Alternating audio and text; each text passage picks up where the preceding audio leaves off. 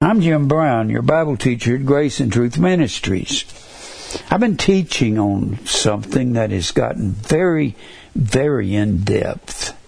It's taken me places I didn't even realize I was going to go. And that is on the Sabbath. The Sabbath is not Saturday anymore. Every day is the Sabbath. Every day with God. Every day we live is the Sabbath. Let me erase this where I was teaching, reading the letters. One thing about teaching with very few people here, I can take my time and explain a lot of things. If if the if the church is full on Sunday morning, people said we need to go eat, and they're getting fidgety, and I can take all my time. And if you want to leave, you just have to leave. Okay, take all the time I want. I've been teaching on Sabbath. Sabbath is every day. Sabbath means rest. It does not mean seventh. It does not. There were a lot of Sabbaths in Israel. There was the day before Passover, or the day after Passover, which was the feast of the feast of uh, unleavened bread, and there was seven days later the feast of unleavened bread. You had every one of the holy days: Passover, Pentecost, Feast of Ingathering were all Sabbaths. You and they all didn't come on the seventh day. The Sabbath is these people that are seventh day worshipers. I don't mind if they worship God on the seventh day. When they come up and say that the that worshiping on Sunday is the mark of the beast, you are ignorant. Mark is the word charagma. in Revelation. It comes from the word charax, which means a stake on a boundary line. Charagma means character. And the character of Satan was in the garden. When God says, I've planted a tree in the midst of the garden and you cannot go beyond that boundary to eat of that tree. Uh, you got all these other trees out here, you can eat of all of them, but you cannot eat of that right there. When God put a stake on that boundary line, that's the mark of the beast, and the mark of the beast has to do with what was in the tree. And he looked at the tree, saw a tree that was good for food it was good food, pleasant to the eye, pleasant the eye, and to make her wise. That's actually the mark of the beast. That's the character of the beast. John said in 1 John 2 16, 17, 16. All that's in the world all in the world. This is the mark of the beast right here. All in the world. You do know that the that the serpent was more subtle than any beast of the field. He ruled in the garden. What he had in the garden was democracy. That's not a righteous thing. When you let men vote for themselves, they're going to vote for the man that'll promise them the most. And John said, All that's in the world is the lust of the flesh. Lust, it was good for food. The lust of the eye. The, it was pleasant to the eye. And the pride of life. Alazon, A L A Z O N. Alazon means to be proud, to boast, to be wise in one's own eyes. That's the mark of the beast right there. That's the character. That's the stake on the boundary line. It's really amazing. Sometimes the answers to what seem to be difficult questions are pretty simple. That is, and what's really amazing Jews call all of their gods D A I M O N I O N, and they said their gods were their ancestors, and that being their ancestors, they would guide them to good fortunes. And they said there were good demons and bad demons, good and bad. The bad ones would break your leg and cause you to lose your job. What they wanted was a good demon. They called Augustus Caesar in the first century a good demon. Called him a good demon because he gave all of the world their fortunes and so forth. Well, if you cross the border into an Arab country in that day and time, the Arabs didn't call them demons, they called them genies. Genie and demon are the same thing. And how many wishes do you get from a genie? Three. All that's in the world, the lust of the flesh, the lust of the eye, and the pride of life. That's what you get. Three. That's the fortunes you get from the demon. And fairies, if you go into the English world where the Druids were the wicked uh, workers, uh, you got wishes from fairies. And genie, we get the word gene from that, and that was their ancestors. That's your makeup. And that's what this charagma is, charax. And there's no way you can rest seeking the things of the world. Now, I want us to go back where we have been reading in the fourth chapter of Hebrews. I have seen some things in the last few weeks on this. Let's go back to the fourth chapter. We, we've been talking about from the third chapter it's talking about where Israel provoked God in the wilderness. And provoking God, the Bible says it was unbelief. Provocation. And they constantly did that. Provocation is unbelief. Unbelief is the word A P I S T I S. Pistis is the word faith. The alpha privative in front of pistis as a negative particle negates the word, gives an opposite meaning, means no faith. That's what it means. So wherever you find no faith, I've got a verse over in in uh, the 14th chapter of Romans. The very last verse says, "Whatsoever is not of faith." whatsoever is not of faith. Not of faith would be the same thing as unbelief. Not of faith is sin. Now we've said it a thousand times. Faith is death to self. Boy, that takes a long time to come to that point. I'm going to talk today some about the inner and the outer man. The inner man serves the law of God. That's the new birth. That is Christ in you. That's Christ in you, the hope of glory. I use that phrase so much.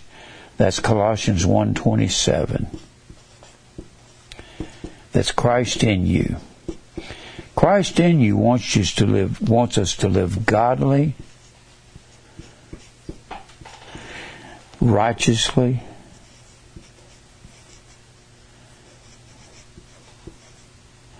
righteously, holy, and the list goes on and on. So this is the work of God in you. The outer man is the flesh. Paul tells us all about this man in Romans 7. And he talks about putting on the inner man, Christ, in Colossians. Colossians, the third chapter. He says the same thing in Second Corinthians, the fourth chapter.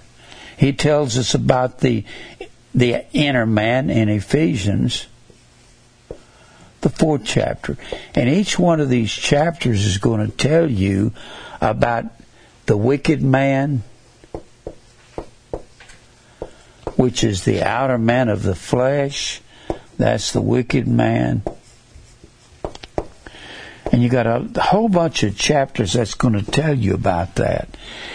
Well, the Bible says that the opposite of provocation is going to be the Sabbath.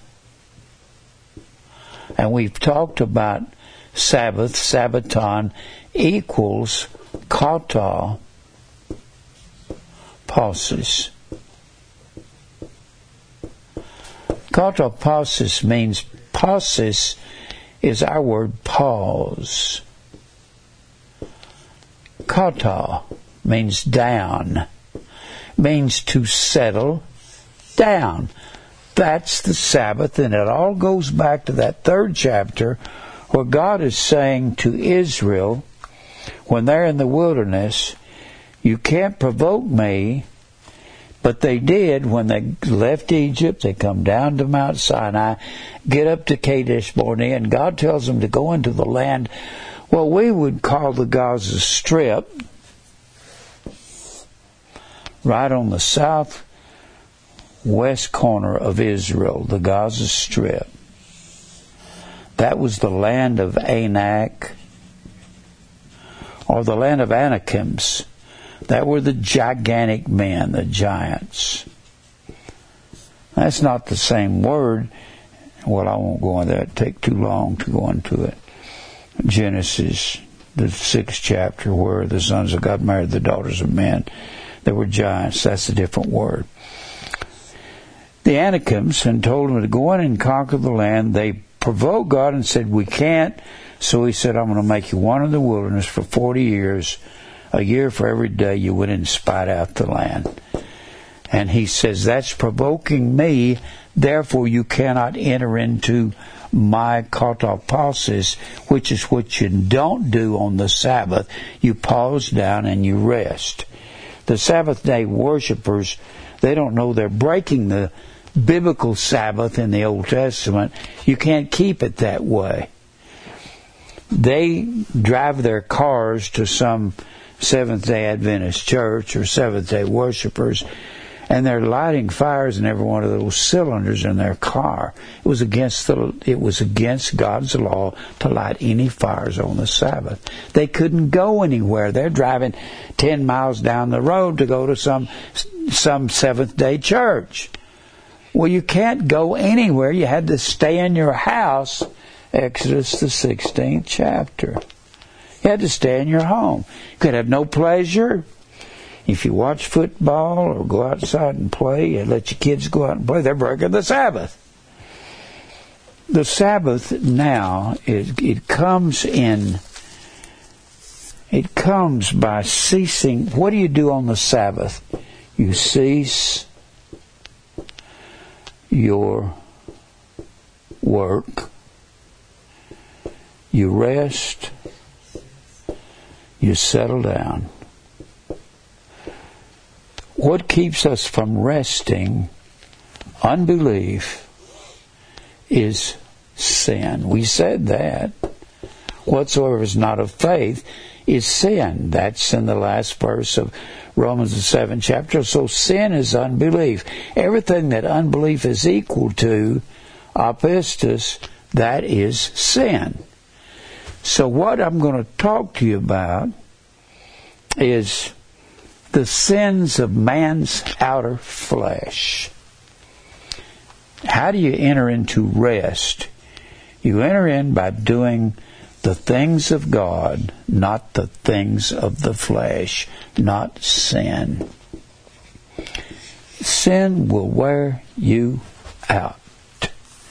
I was young, I was in the music world, and let me tell you, I don't want to go out there and chase any women and go to some dance club and go to the trouble of hassling over trying to put the make on some woman. I don't want to do that. That's too hard. That's work. Especially for an old person. Whew. What I want to do is take you back over here to the fourth chapter. The fourth chapter compares. In fact, the third chapter compares, says they could not enter into the rest of God because of their unbelief in verse 18 and 19 of chapter 3. And it calls the rest, it calls the rest, they wandered in the wilderness for 40 years, and they're not going to enter into Canaan. Canaan is the rest of God. That's a picture of us going in this world and entering heaven one day. And that's the word sabbatismos in this fourth chapter when it says in verse 9, There remaineth therefore the rest, the sabbatismos to the people of God. Every other time this word rest is used, it's either katapao or katapasis, which is a form of the same word. You have that word in verse 8 and verse 5 and verse 4, twice in verse 3, talking about God entered into his rest after the seventh day.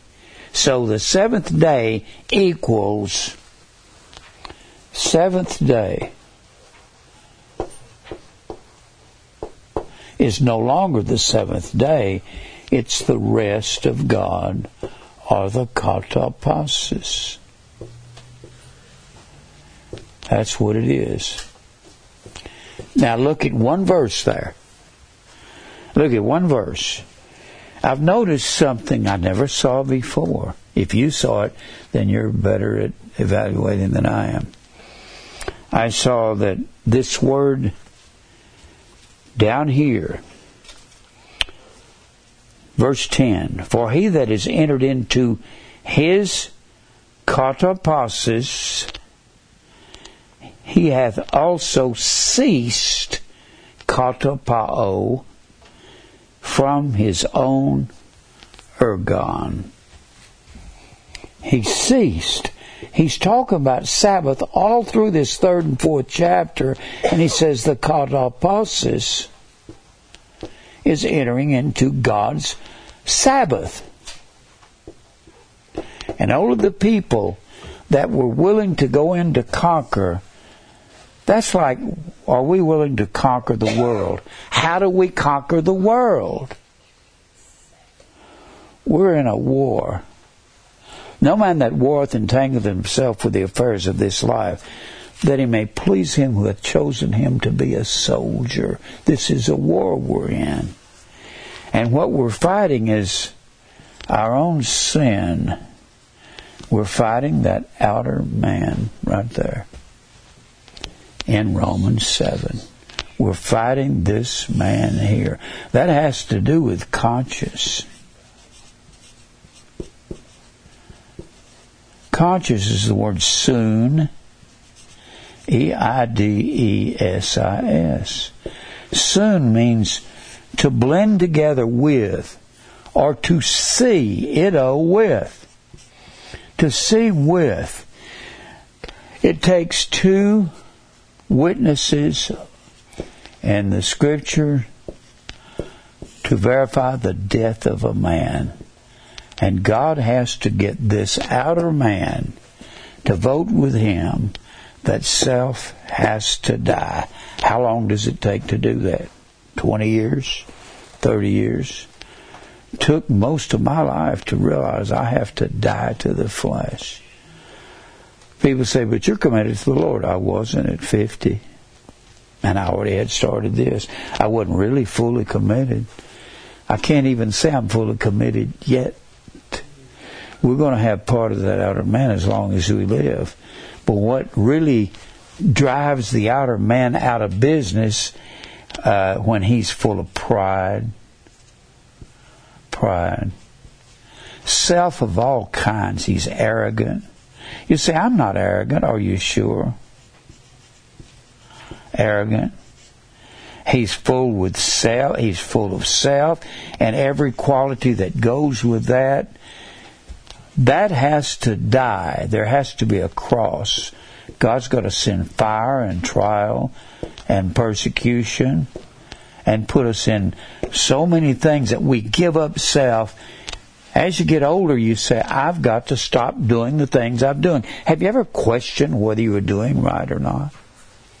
You just stop you'll ask your question that more when you get old than you did when you're young. I ask myself that question constantly.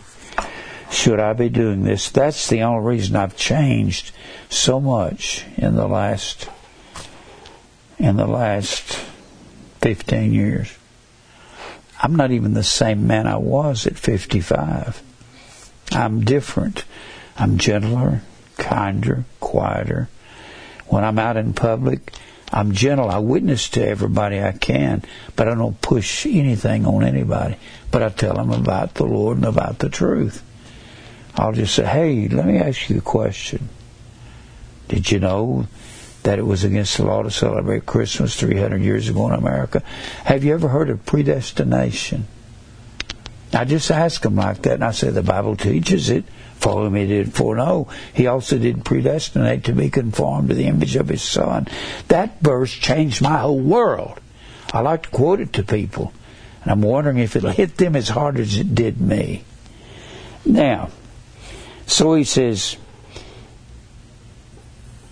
He that is entered into the rest of God, or into his sabbatismos, he hath ceased from his own ergon the ergon, that's the word works. Works. Ergon means to toil or labor.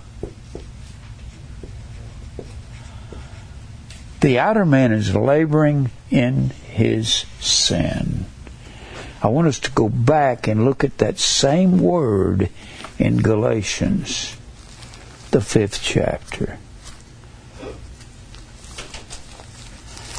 And when you find a word that matches up anywhere else, I'm not going to go through all these. I'll just read them off.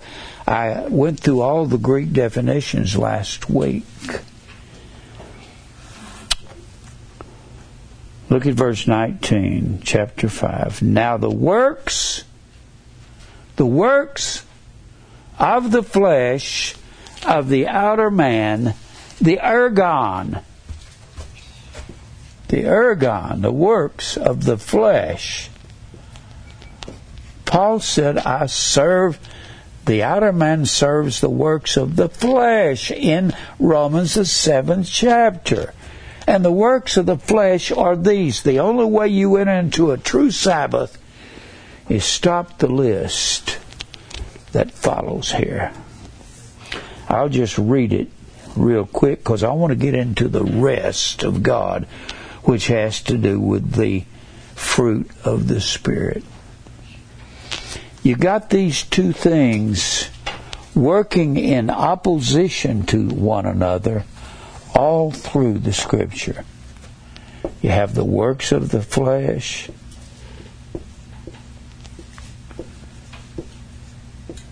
It's an antithesis. Means to lie opposite. Antithesis. Anti means opposite. Tithemi means to lie. So it is an antithesis. The works of the flesh lies opposite to the spiritual works.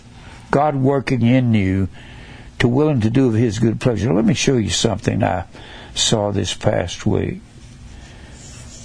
God working in you. Anytime the Bible says it is God that works in you to will and to do of His good pleasure, that word work in you is the word energeo, A-N-E-R-G-E-O.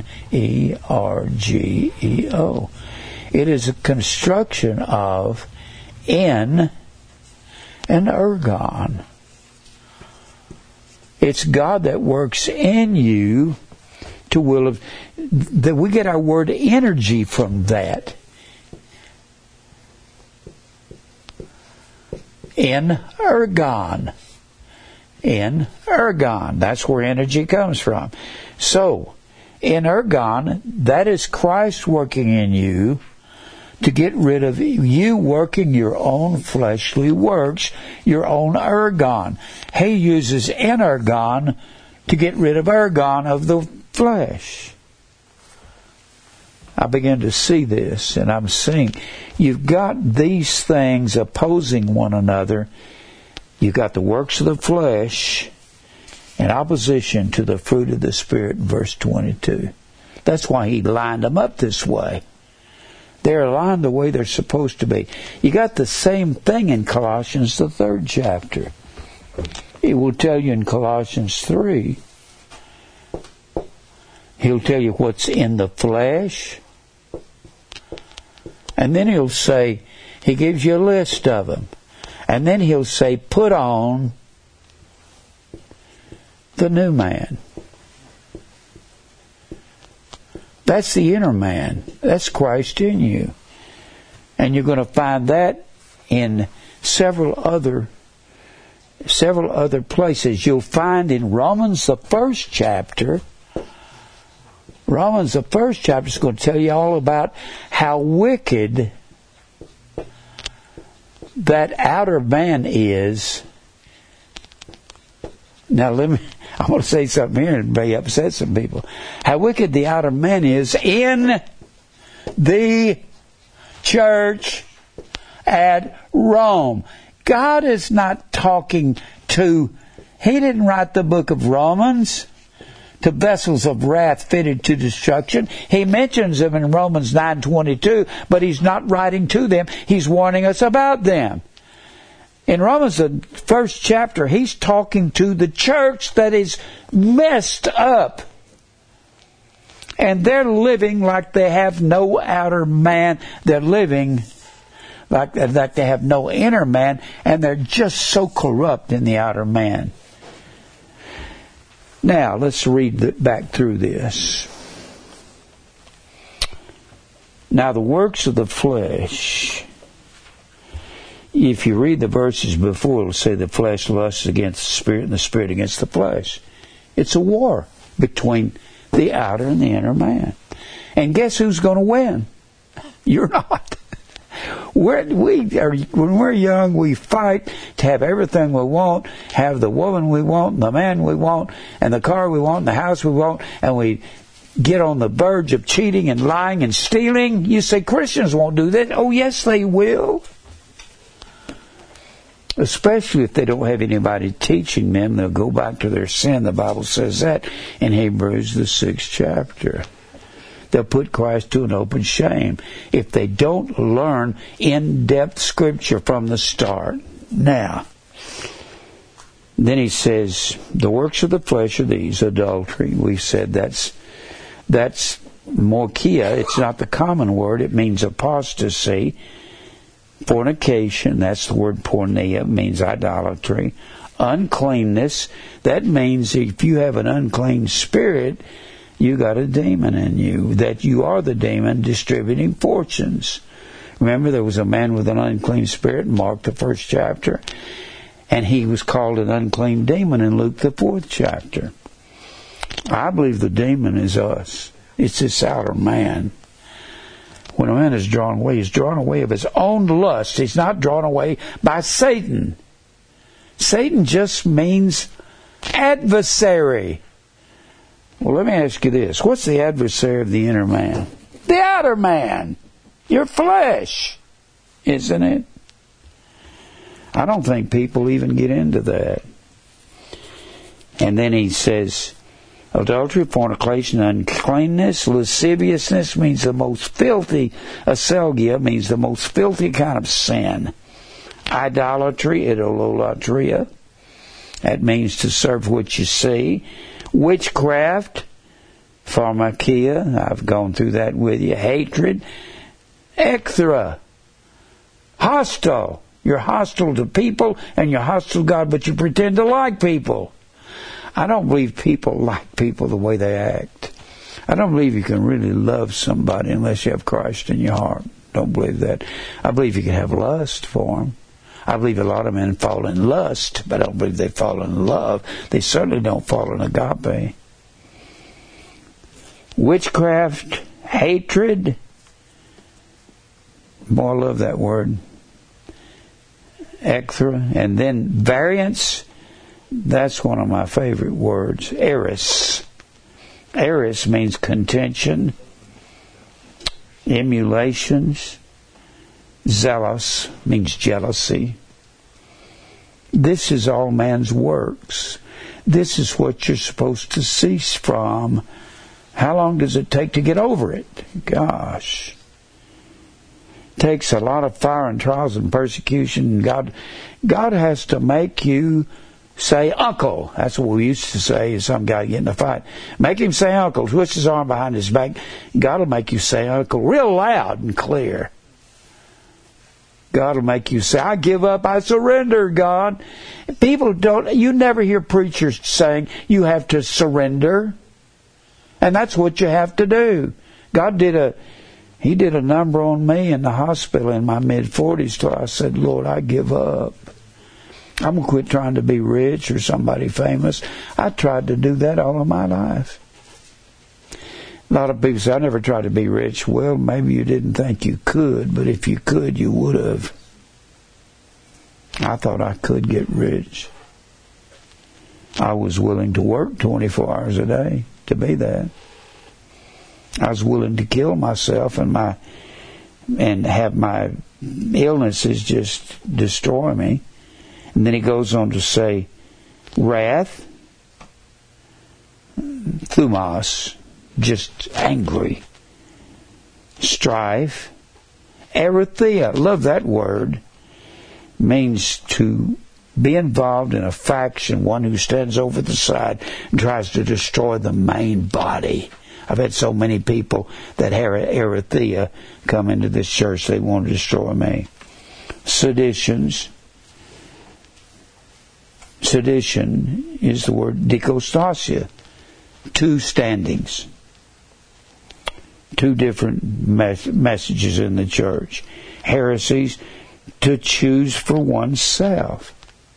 Heres- heresis was the word sect. It means to set up a boundary line or denomination. If you get outside of it, we'll kick you out. And then envyings, phothonos. Phothonos, I always think of the word phthero. It's a form of phthero. It means to have rotten thinking And then drunkenness can be literal or it can be spiritual drunkenness. Murders, phonos, murders is phonos, and Paul said, it's the word murder. And Paul said over there in the ninth chapter of Acts, Here's what he said.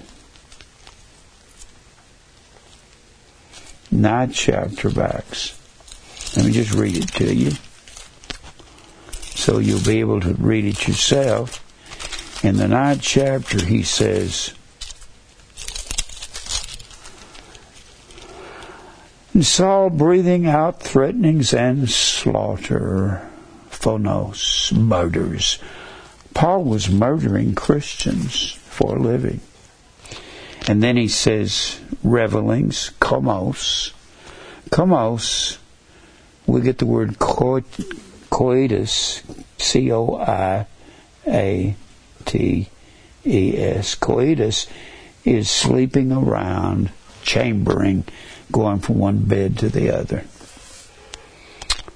such like of which I tell you before, as I have also told you in time past, that they which do such things shall not inherit the kingdom of God. And the kingdom of God is in you when he writes his law on fleshy tables of the heart. Writing upon the fleshy tables of the heart is Christ in you. Then the kingdom of God is coming to you. But if you're involved you're ever going to come to spiritual rest, you have to cease these things. That's a fact. Have I been involved in these things? Yes, and I am so ashamed. If you're not ashamed, you haven't repented. You got to be ashamed of yourself. You got to drop your head and say, "Oh God, why did I do those things? Please forgive me." You got to be to that point somewhere in your life. You say, "Have you done that, Jim?" I think sometimes of some of the things I've done, and I just dropped my head and said, "Oh God, forgive me for that." You say you couldn't have been much of a sinner. I was probably more of a sinner than most people here or even listening to me. I was in the music world. I sang in over 250 clubs across America. I know what's in clubs. You know what's there? Sin, nothing but the outer man. That's all. But in opposition to the works of the flesh is the spiritual Sabbath. That's what he's saying here. That's what he was saying in, Hebrews 3 in the fourth chapter. But the fruit of the Spirit is. Notice the word is. That's singular. That's a being verb singular. If it was plural, it would say are. The fruit of the Spirit are. The word fruit is the word karpos. It's singular. So the fruit, the one fruit, it's one fruit. It's like a cluster of grapes. It's composed of all these different little grapes, but they're the same thing. So if you really have the fruit of the Spirit, you're going to conquer this outer man. And you're going to enter into God's rest or God's Sabbath. The kingdom is in us. I could go into the kingdom of God over and over. If I were the Spirit of God cast out devils, then the kingdom of God is coming to you. If I were the finger of God cast out devils, then the kingdom of God is coming to you. Lord, are you going to restore the kingdom? The kingdom of God is in you. It's Christ in us. That's what it is. And He's requiring that we rest. Let's look on. So the one fruit of the Spirit is love. Wow. Agape. Goodness, do I have to explain this every time I run across it? Love. Agape. Agape was a relationship that kings had for their subjects that fathers had for their families. The king gave them laws, and if they loved the king, they willingly walked in them. That's the meaning of the word agape. And you cannot make agape mean phileo. Phileo means to have affection for, or to like you can like anything. I like God. I like my car. I like my house. I like my dog. I like to go fishing. I like to get drunk. You can like anything. But Jesus said, You are my friends under one condition. It's a friend is a form of the word phileo. P H I L O S.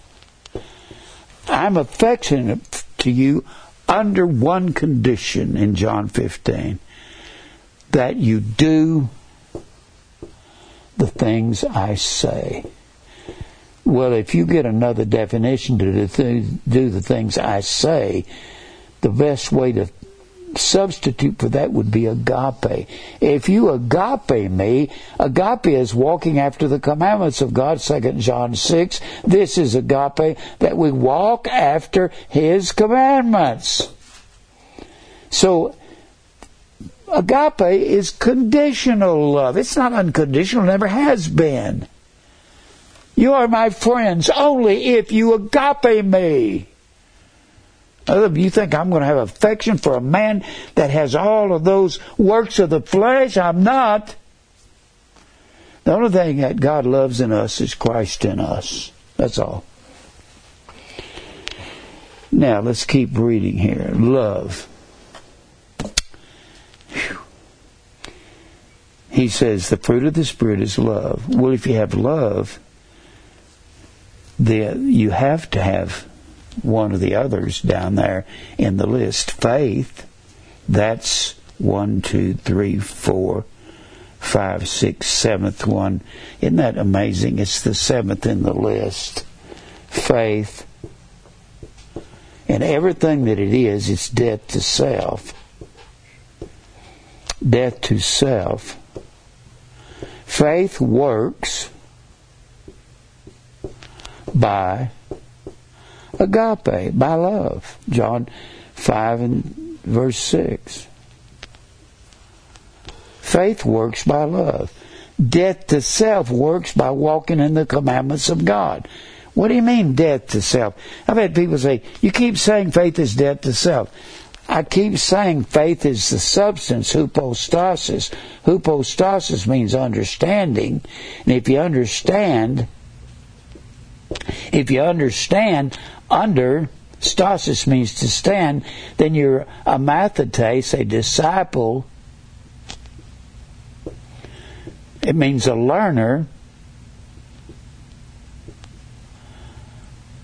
And Jesus said, You cannot be my disciple without a daily cross. So faith is death to self. It's a daily cross to understand and be a disciple and be a learner. Therefore, faith or death to self works by walking in the commandments of God. That's what it means. How do you die to self? Walk in God's commandments. What are His commandments? We got a list of them right here. And I could spend half a day just going through what faith is. Faith is substance. Faith works by agape. Faith is faith is death to self. Faith and believe are the same word. Faith is the noun, believe is the verb. Faith is the word P I S T I S. Remember, apistos is no faith. And faith and believe is the word P I S T E U O. I'm going to say it again. PIST is the stem of the word. You build a word on the stem. The word ending changes depending on a character of the word. This is the noun, this is the verb. Then you know that puzzled me as a little boy. I used to say, how can you have faith and believe at the same time? Because there's the same thing. One, one is what you do. That's believing. Now, let's keep going here. Now, notice we're pitting the inner man against the outer man. That's what we're doing. You got that all through the Bible. It'll take me weeks to go through this. Joy. Joy is the word chara. The Bible, it's also the word rejoice. The Bible says agape or charity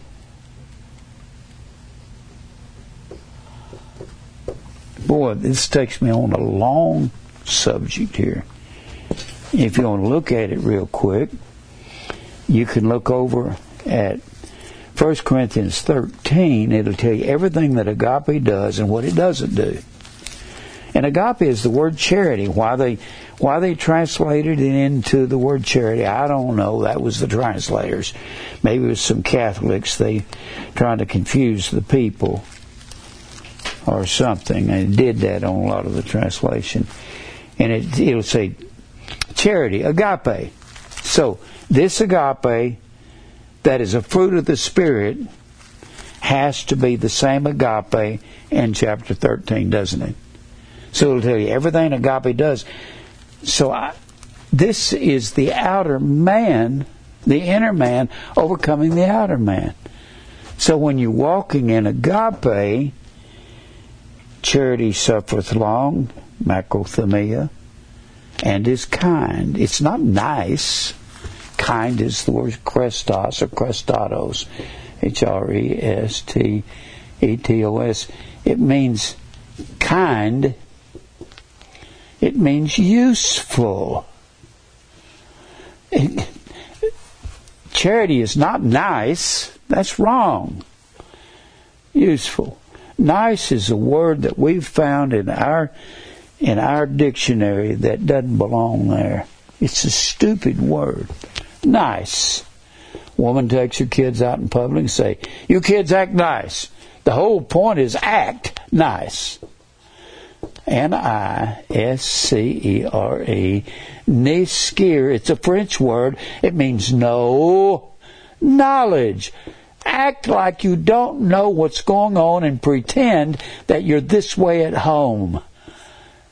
Pretend that you don't know nothing. Play dumb. That's what preachers do. See, I don't believe preachers are nice. I believe they're acting nice. I believe they're playing dumb. They're pretending. I don't know predestinations in the Bible. How can you preach for 70 years like Billy Graham and never mention the word predestinate? having predestinated us unto the adoption of children by Jesus Christ to himself, according to the good pleasure of his will. The amazing thing, if we're children of God and we've been adopted, huiothesia, U-H-U-I-O, T-H-E-S-I-A, and we've been, that's the word adopted, do you think huios, tithemi. Huios is the word sons. Tithemi means to place. Well, who places himself as a son in the kingdom of God? You place yourself by making a decision? No. He places us as sons by Jesus Christ according to the good pleasure of His will. But if, what does children do? They do the will of the Father, and God's going to take His time to make that outer man die and vote with Him so you can have a good conscience. Death to self is the only thing that'll give you.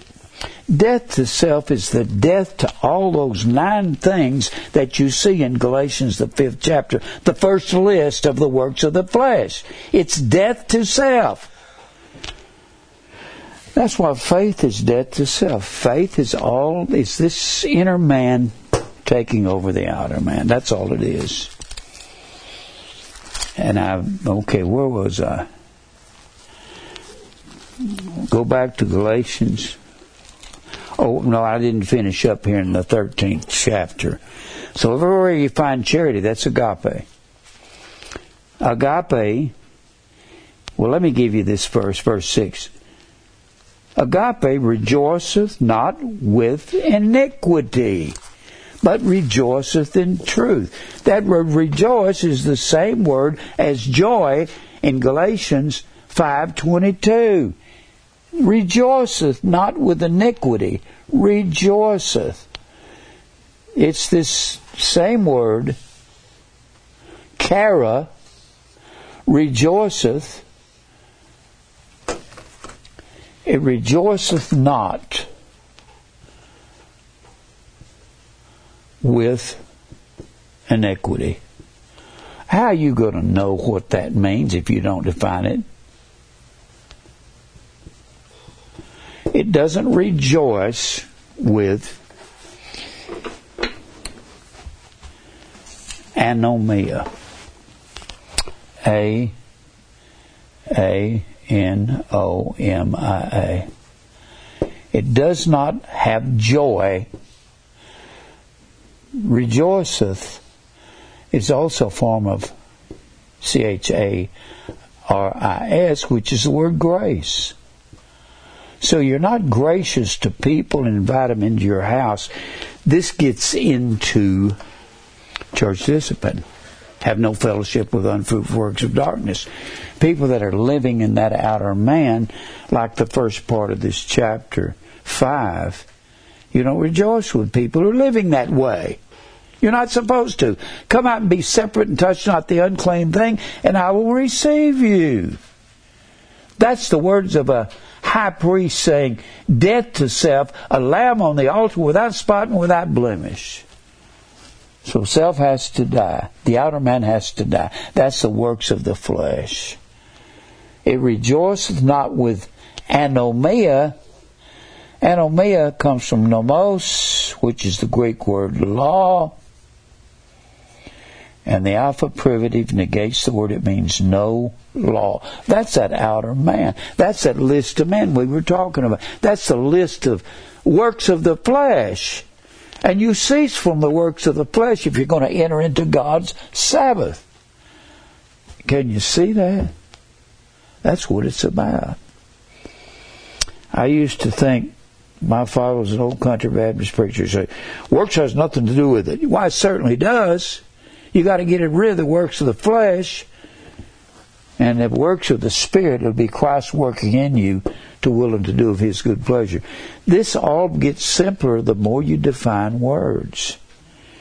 So, but it goes on to say, rejoiceth not with iniquity, but rejoiceth with truth.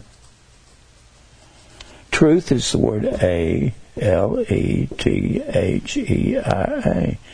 Aletheia, that's the word truth. That's what you rejoice with. And truth is from the word lanthano, which means to hide, lie hid, or cover up, conceal. And the alpha as a negative particle in front of lanthano translates aletheia. It means not to hide anything. That's the only thing to rejoice with. You've got to uncover the truth. I can't be around somebody who doesn't want the truth uncovered. I've got certain people that will be around me and they'll say something that's ignorant and I'll say, that's not what that means. And I don't mean I'm mad at them when they say it. They just haven't learned. Watch out what you say if you don't know what you're saying. Learn these truths. We rejoice with truth. And Paul told the Philippians, the fourth chapter, the first couple of verses, Philippians, you are my joy and crown. So that's all we rejoice with. He was rejoicing with believers. Now let's get back to the list. This is our rest. Peace. You don't have any peace. The thing, the funny thing about peace, it's the word eirene. Let me write this down. Peace is the word E I R E N E. The Old Testament word that's been translated into Greek in the Septuagint is the word shalom. Peace. Peace. Peace means, eirene means to bring together into into one you cannot you can't bring something together if they're living like the outer man. It means to bring together the one. And I love the verse Psalms 119, 165. Great peace have they that love thy law. You could substitute agape for that. Because that's loving the law of God. That's walking in God's law. So great peace have they that love thy law, and you've got to be walking in God's law. When the Bible says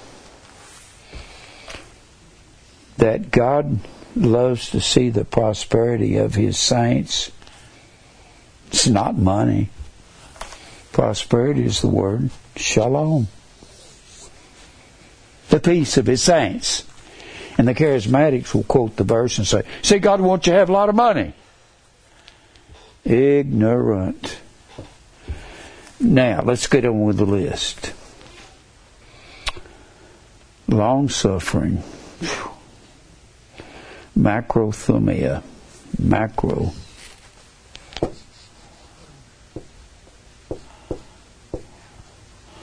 T H U M I A. It means thumas, to suffer. Macro means a long time. Put up with a lot before you, and don't ever lose your temper and don't fly off the handle, Jim Brown. Boy, I have been the worst at that people had made a mistake thinking I would say I lost my temper when I was young. I did never did lose my temper over unreasonable things. I lost my temper over being right and trying to explain something to somebody, and they were very rational. But I didn't. I did the wrong thing by by getting upset and getting angry. The believer should never be angry. God has not appointed us to wrath. To wrath. Boy, that's a good. Wrath is the word orge. It's spelled O R G eta in the Greek, and the eta is always feminine gender. He hadn't appointed us to the orge, which is the wrath of revenge. God says, Revenge is mine. I will, vengeance is mine. I will repay, thus saith the Lord. Vengeance is the word D I K. Uh, excuse me. Ek D-K. Ek D I K E. D I K E is the word right in the Greek. It means to write out things. God did not appoint us to make sure that things were right, ever. Well, I used to try to make people listen to me and say, this is right. I don't even do that with the Bible to say, here's the truth. And if they say, I don't want it, I say, excuse me, I got somewhere else to go. As I've gotten older, I've learned how to present the truth to people as I get old ekdike, and from decay we get the word righteous. And also the word justify.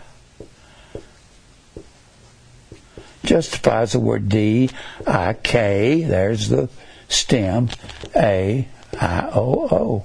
Righteous is the word D I K, there's the stem, the stem, D I K A I O S U N E. Dikaiosune. So righteous and justify and right, all forms of the same word. It means to make something right. God says, that's, I did not appointed you to orge, to get revenge because of your covetousness, because you don't like it, because somebody cheated you. If they cheated you, they were supposed to. God is teaching you something where they're cheating. so the opposite of orge. The orge is going to be this outer man here. That's what it's going to be. God hasn't appointed us to orge, but to obtain. When you see but, that's going to be something that is an exact opposite or an antithesis. But to obtain. And to obtain is going to end up being that inner man.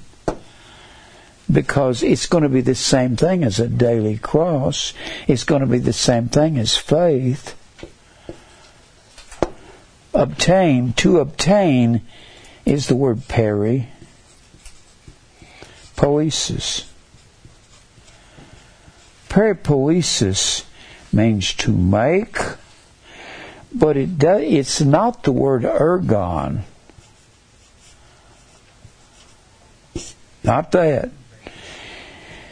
Poesis comes from P-O-I-E-O, and poeo means to do something, do beautiful. Or do something in a mosaic fashion or to do a a tapestry. When the Bible says that's a form of the word, he's, we've been created in Christ Jesus unto good works, which God hath before ordained. Good works, P O I E M A. That's the word. We have been created. This is Ephesians 2.10. After he says, by grace ye saved through faith, and that not of yourselves, it's the gifts of God, not of works, lest any man should boast. And he goes on to say, he's created in Christ Jesus unto good works, which God hath before ordained that we should walk in them. Poema, that's the word, good uh, works, and it means something beautiful. So peripoiesis means to make something beautiful around us. Peri is the common word around, and so that means to make something around us. That's an opposition to orge. Well, that would be there's only one thing that makes around us, and that would be the blood baptism, which is death to self, which is a daily cross. It's the same thing as a daily cross, which makes us a disciple. Without a cross, you cannot be my disciple, they said. So the blood baptism is the same thing. What makes a, there's one Lord, one faith, one making around, one baptism. That will be the blood of Christ, death to self. So the opposite of the orge, getting revenge on somebody, would be death to self, or death to the outer man. All of that refers to the outer man versus the inner man. I ought to take time to read a little bit of the seventh chapter. Ah, I know I've got time. How much time do I have, Mike? Thirty. Well, let me read a little bit of that seventh chapter. The seventh chapter of Romans. Just a little bit of it. Because you, I got to put this with this so people know what it's talking about. I'm not going to define all the words in it. I'll just give you a little bit of it. Seventh chapter of Romans. All right.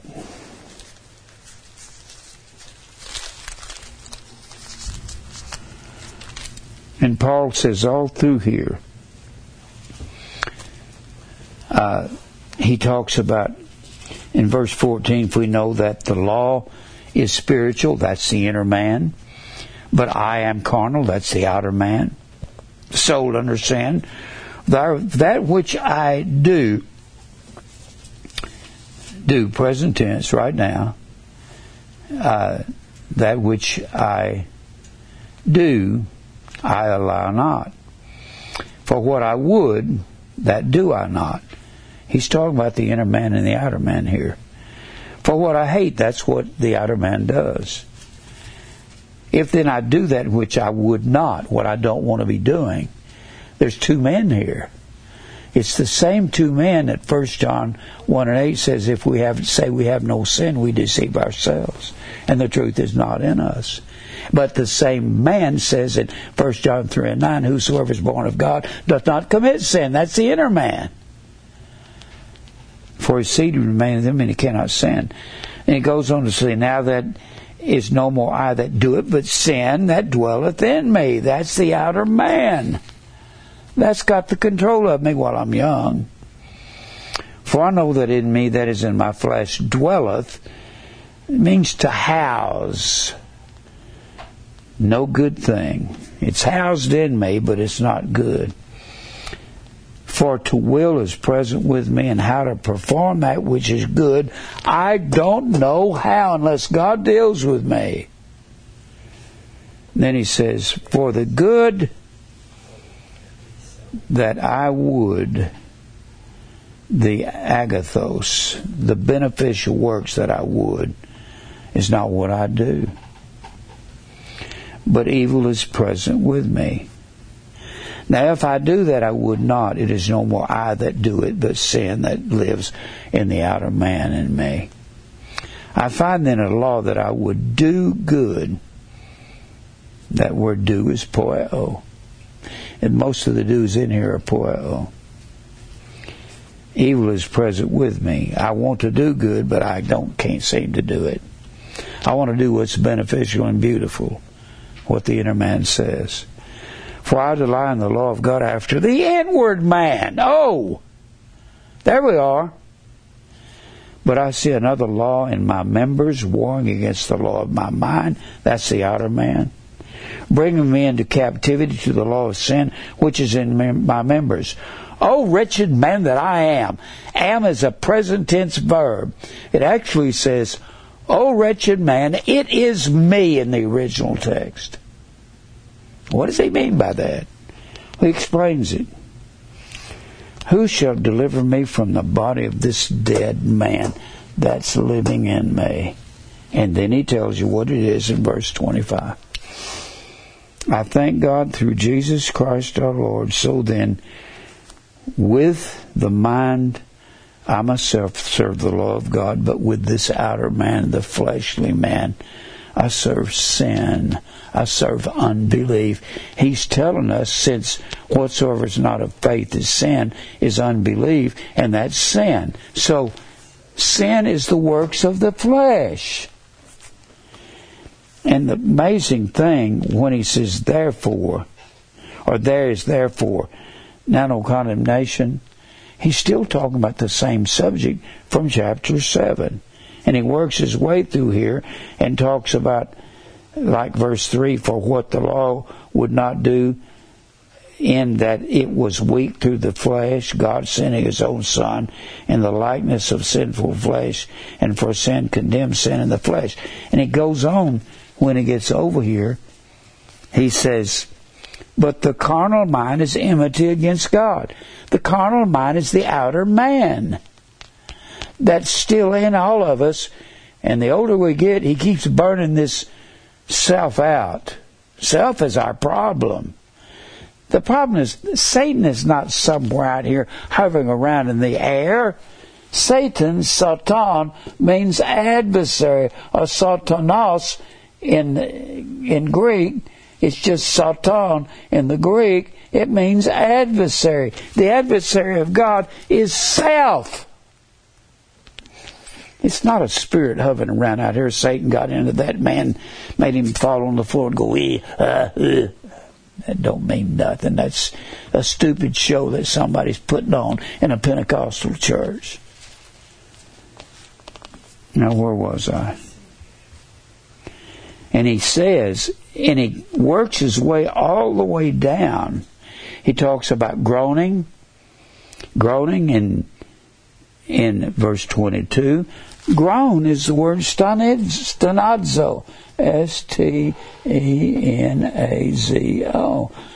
And the man that's groaning is that outer man because God's putting the pressure on him to die. You know, I never understood this till I studied this.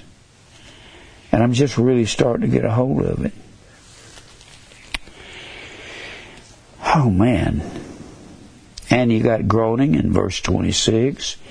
Stenazo is a form of the word stenos. Stenos is the word straight is the gate. Straight means to crowd through a narrow opening, like going through a turnstile. It's just you and God together. Nobody gets to go with you. It's a wrestling match between our minds and our heart between the inner and the outer man.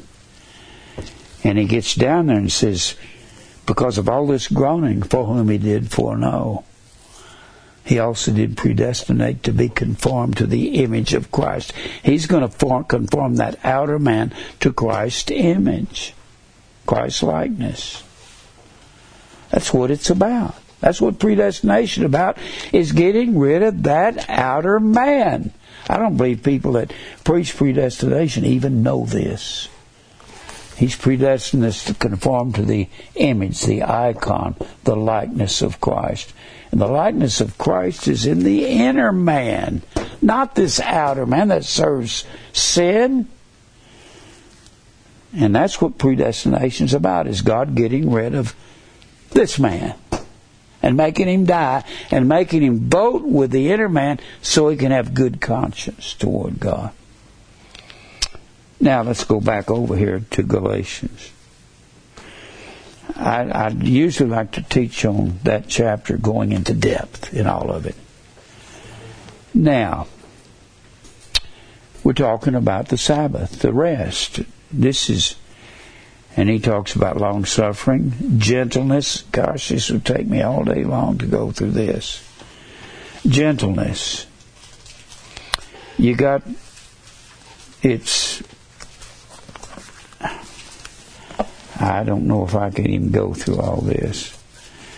It's, you got all these words that have to do with, gentle comes from the same word as kind, that charity's kind. Gentle, but gentle is not always the same word. So you got to look it up in the text and see what it is. It's the word chrestotes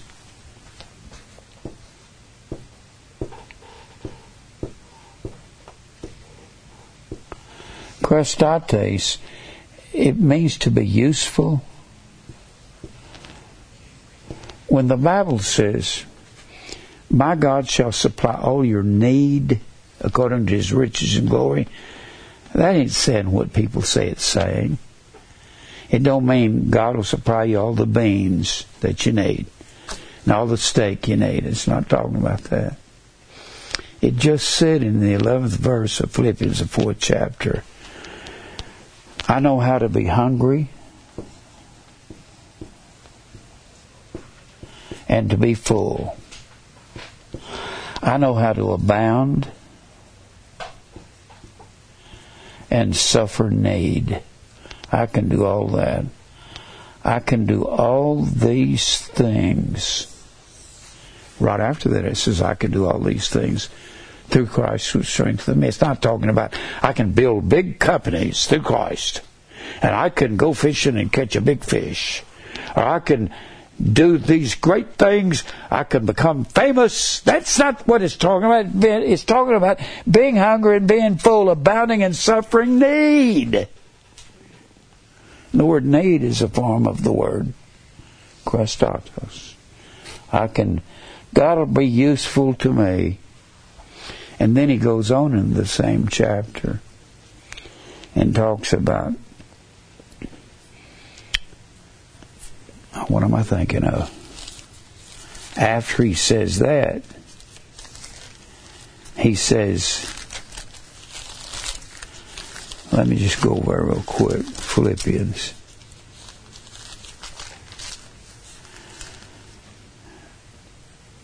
He says, I can do all these things through Christ who strengthens me. Then he says, My God shall supply all your need, all of your chreia, which comes from the word chrestotos. What's useful to you.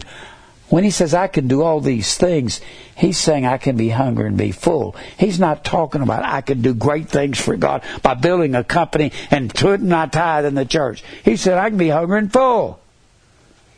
That's the context. Now let's get back to Galatians. Goodness. He said these are all part of the same one fruit. Goodness is the word agathosune. A G A T H O S U N A.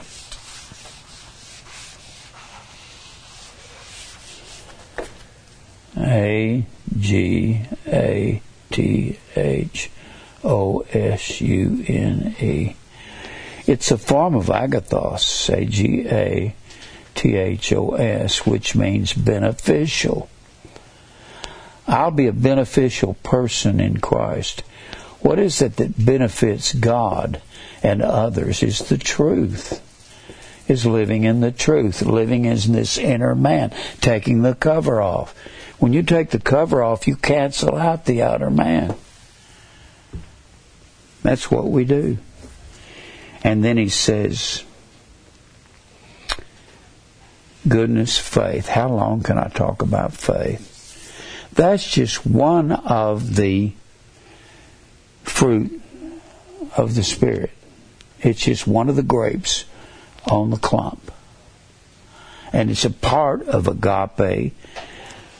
In fact, if you look real quick over here at First Peter, or excuse me, Second Peter one and verse five. Now all of those things are one thing, and he says in Second Peter verse five, besides all this, give all diligence, add to add to your one faith there's one Lord, one faith, one baptism. Now remember, faith is the fruit of the Spirit over here, but it's a part of the one faith. And it's a part of the one fruit. So when you add to your faith, you're adding to the fruit of the Spirit, aren't you? If faith is one of the fruit of the Spirit, and he says, besides all this, get all diligence, add to your one faith, which is the fruit of the Spirit, that all of this that's talking about in six and seven of first of second Peter is going to be a part of the fruit of the Spirit, isn't it? If you add it to the faith, which is a part of the fruit of the Spirit, right?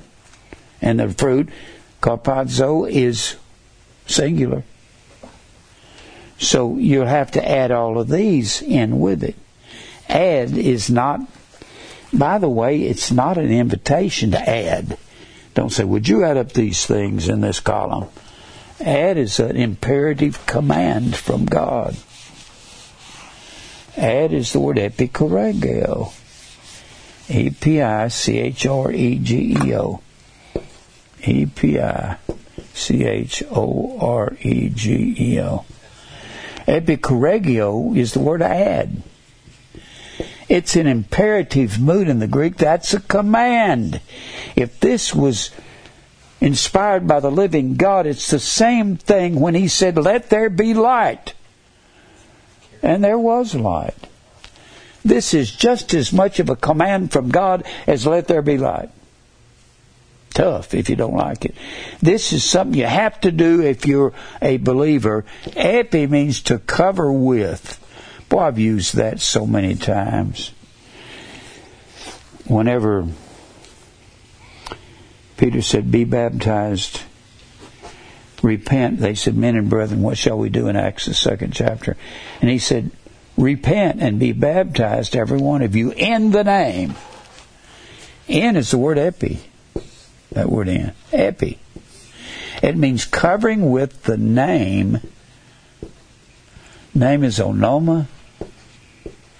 It means authority. And God's authority is His Word. And that would be a blood baptism. That would be death to self. Everything in the New Testament is about death to the outer man and I really want to get over to Colossians, the third chapter. It's going to have, it's going to set. It's going to talk about the works of the flesh. And he says, mortify. Mortify, necro, N-E-K-R-O-O. He's going to say, mortify, kill off. We think of necromancy as talking to the dead. Necro means to kill off. And he said, kill off this outer works here. Colossians 3 is going to tell you that. And then it says, put on. Enduo. To sink into clothing. Well, if we put on the inner man, the clothing we have is a blood baptism, isn't it? We find in Romans 7, we find a multitude around the throne of, not Romans, Revelation 7, we find a multitude around the throne of God, and they have on white robes. And the angel asked John, Do you know what these people are? He said, No. He said, These are those who made the robes in the white, made the robes white in the blood of Christ. That's our clothing is the blood. And a blood baptism is a death. Jesus asked James and John, I've said this a thousand times. Can you be baptized with the baptism I'm baptized with? He wasn't talking about, can we back up three years and get both you guys be dipped in water? No. He's talking about, I'm going to die tomorrow. Can you be baptized with that baptism? Can you kill off this outer man? They said, Yes, and he said, You will, you'll both die the martyr's death.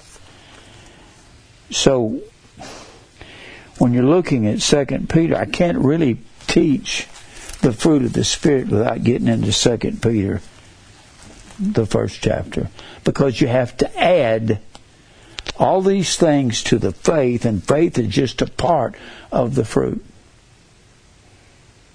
Can can y'all see that?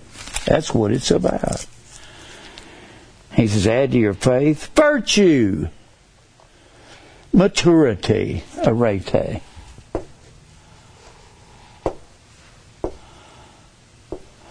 Arete has basically the same meaning as perfect. Be therefore perfect, teleos, and you have to go on unto perfection, teleotes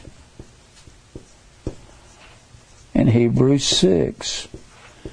If you don't leave the basics of the doctrines of faith and go into perfection, if nobody teaches you the in-depth truth of the Word of God, and you just keep talking about being saved and accept Christ and these and sinner's prayer and all these things that are erroneous, even if you stay with the basic truths, you don't go into perfection, you'll end up apostate You'll put Christ to an open shame, even when you've come to the knowledge of the truth and you've shared in this light. The Bible says you'll put him to an open shame as a believer. And that's what Rome did in that first chapter. And then he says, that means maturity, arete, virtue. And I really want to. How much time do I have, Mike? I'll come back and finish up this next week with 2 Peter 1, but I want to get back over here to the fruit of the Spirit. This is exact opposite to the works of the flesh. Can y'all, I hope people can see that. We're predestined to that, be like that inner man. Not like self, Predestination is about the righteous Sabbath of God, resting. You know, yeah, I, I didn't learn to rest till I got old. I wasn't resting when I was trying to accomplish all the wrong things in life. Have you ever done that? I was trying to be famous. Stupid thing to do for a believer. Bless you, and men shall reproach you. on Oneidizo, O-N-E-I-D-I-Z-O. I thought because I had this big, beautiful tenor voice, I used to have it. I used to talk up here. I used to talk here. I thought because I had that voice, I could be famous. You're blessed when you're infamous. Famous stars are not blessed by God. I don't care what they say. If you're a famous singer, big, there's certain stars, they have got such arrogance, I won't even watch them on TV. I turn that off. They just stand up there and look real pretty and real nice and say, I just love God and, you know, and I'm a big country star and my background is, is, uh, is all of these, uh, a spiritual. My father was a Pentecostal preacher, and and my grandfather was, and and notice my pretty dress. I haven't hardly got it on because I got it split up to here, and I got a deep plunging neckline. And you call yourself a Christian? You got to get rid of that outer man, and you can't do it. God has to do it in you. It's God that works in you to willing to do of His good pleasure. Let me be blunt. I don't like stars. Stars was what they worshipped in Israel. They worshipped Baal in the grove, Hercules and Venus, and they were all deified in the stars. And they shined in the dark at night.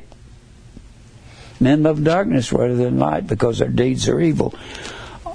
You can't go on a stage and not love the adulation that people give you. It's the biggest high I've ever felt. To people telling you you are wonderful. And now it's disgusting to me now when I see people basking in that. I don't care if you're the top of the world in music or in football or I just don't like Tom Brady. I can't help that. Just an arrogant ungodly man for a lot of reasons. One thing, he's a Roman Catholic. He believes you have to eat the body of Christ to go to heaven. Of course, so was Joe Montana. They were, and they bask in that glory and go, oh gosh, I'm a wonderful guy. And uh, all of you think so. Hey, ain't I wonderful?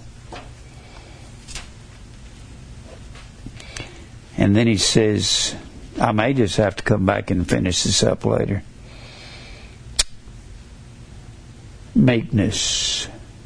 Agathos Oh, I already went through that. Uh, meekness, no, is not agathos. It's praotes, P-R-A-I-O-T-E-S.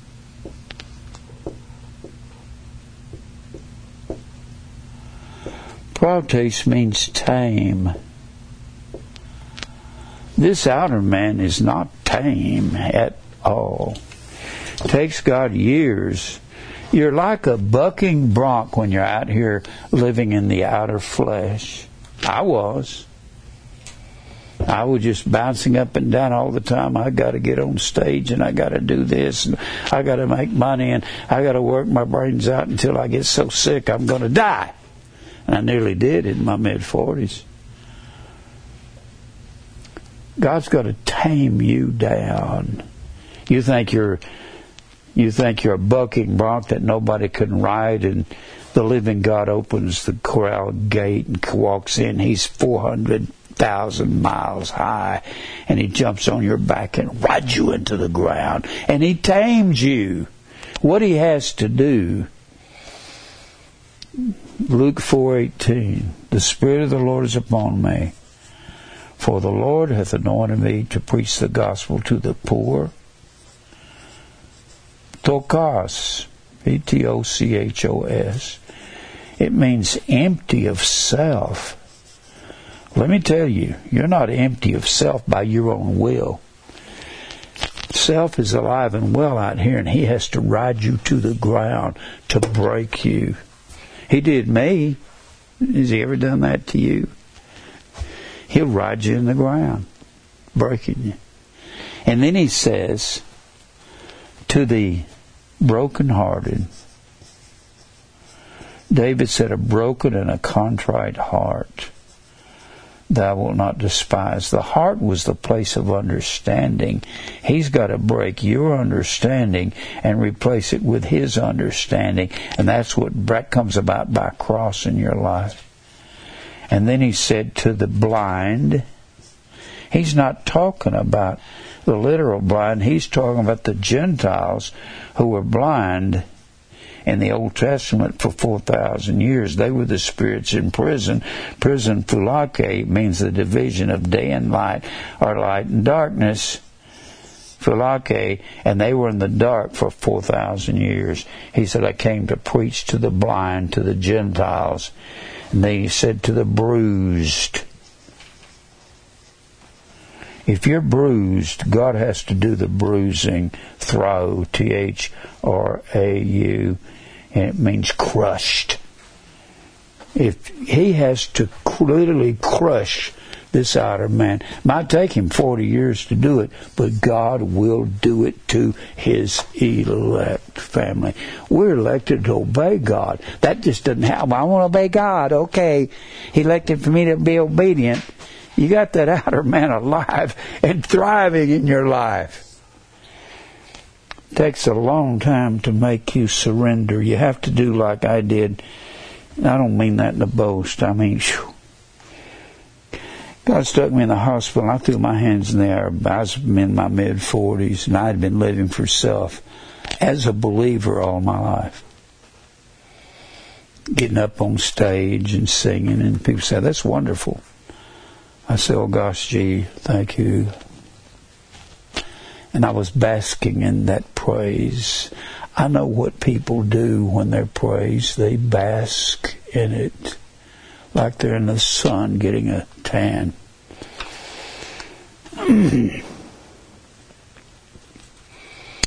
Temperance, enkratia, E-J-K-R-E-T. This is the rest of God. When you get to where you control yourself, E-G-K-R-E-T-E-I-A. By the way, that's one of the things you have to add in First Peter Uh, 2 Peter 1 and 5. Temperance. Kratuo, or K-R-E-T-E, K-R-E-T-O-S. Kretos means strength. Within. It means strength within to overcome this outer man to overcome self. So it means inner strength. It don't just mean inner strength to not drink. It means inner, inner strength not to do any of the number of things that you've been doing. To turn down women in your life, turn down drinks in your life, to turn down self in your life so you can live and live for the Lord. And then he says, Against such there is no law. To go along with this, there's a verse in Ephesians I love. And this is what Christians need to become. In Ephesians, the fourth chapter, be ye kind one to another. Here's another part of the list the last verse, 32. Be ye kind, be ye Christos. That comes from that word, kindness.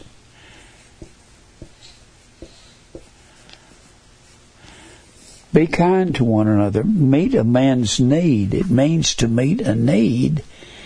Be ye kind one to another. I love this. Tender hearted. You got to be tender hearted that's the word eusplanchnon.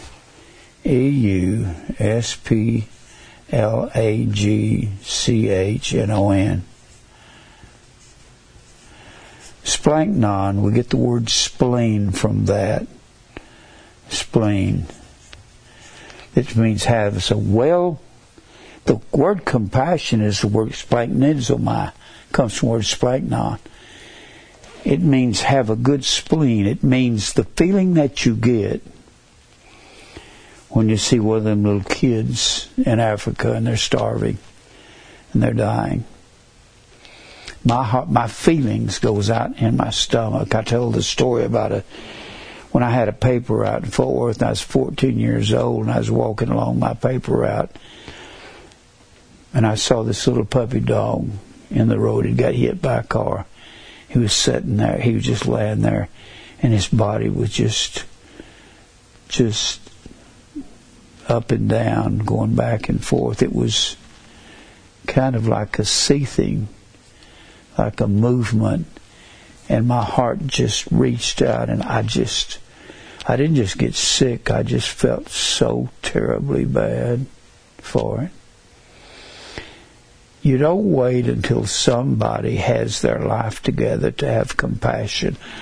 Most people that need compassion don't have their life together. Have you ever thought about that? It's the downtrodden people, the people that have a hard time, the people that don't have their minds together. They make mistakes. They they not always honest. They they may even steal. But if they believe her and believe the truth, we need to have enough compassion on them to learn to help them. And when you help people, your tender heart sometimes will turn them around on the things they need to be doing. I'm not talking about let them get by with things. I'm saying be tender hearted. I'm out of time, ain't I, Mike? Well, let's pray. Father, thank you for these truths. Thank you for the further understanding of the inner and the outer man. Lord, our problem is self. That's all it is. It's not Satan running around here getting in us. He's already in us. We've been made of this corrupt flesh that he corrupted. God wanted him to so he could save those that belong to him. Thank you for everything. Help us, Lord, to live the way we should. Help me, Lord, and help the people here and the people that are listening to crucify this outer man. We'll praise you for everything. Fight our battles for us. Lord, we don't want to fight no more. That's just the outer man coming out in us. I never want to fight again. You said the servant of God does not fight, doesn't strive. Thank you for truth in Christ's name. Amen. I'm still not through with this. This is so much to this. This is everything that predestination's about. And you can fight predestination if you want, but I'm going to battle Jim Brown. I ain't going to battle you.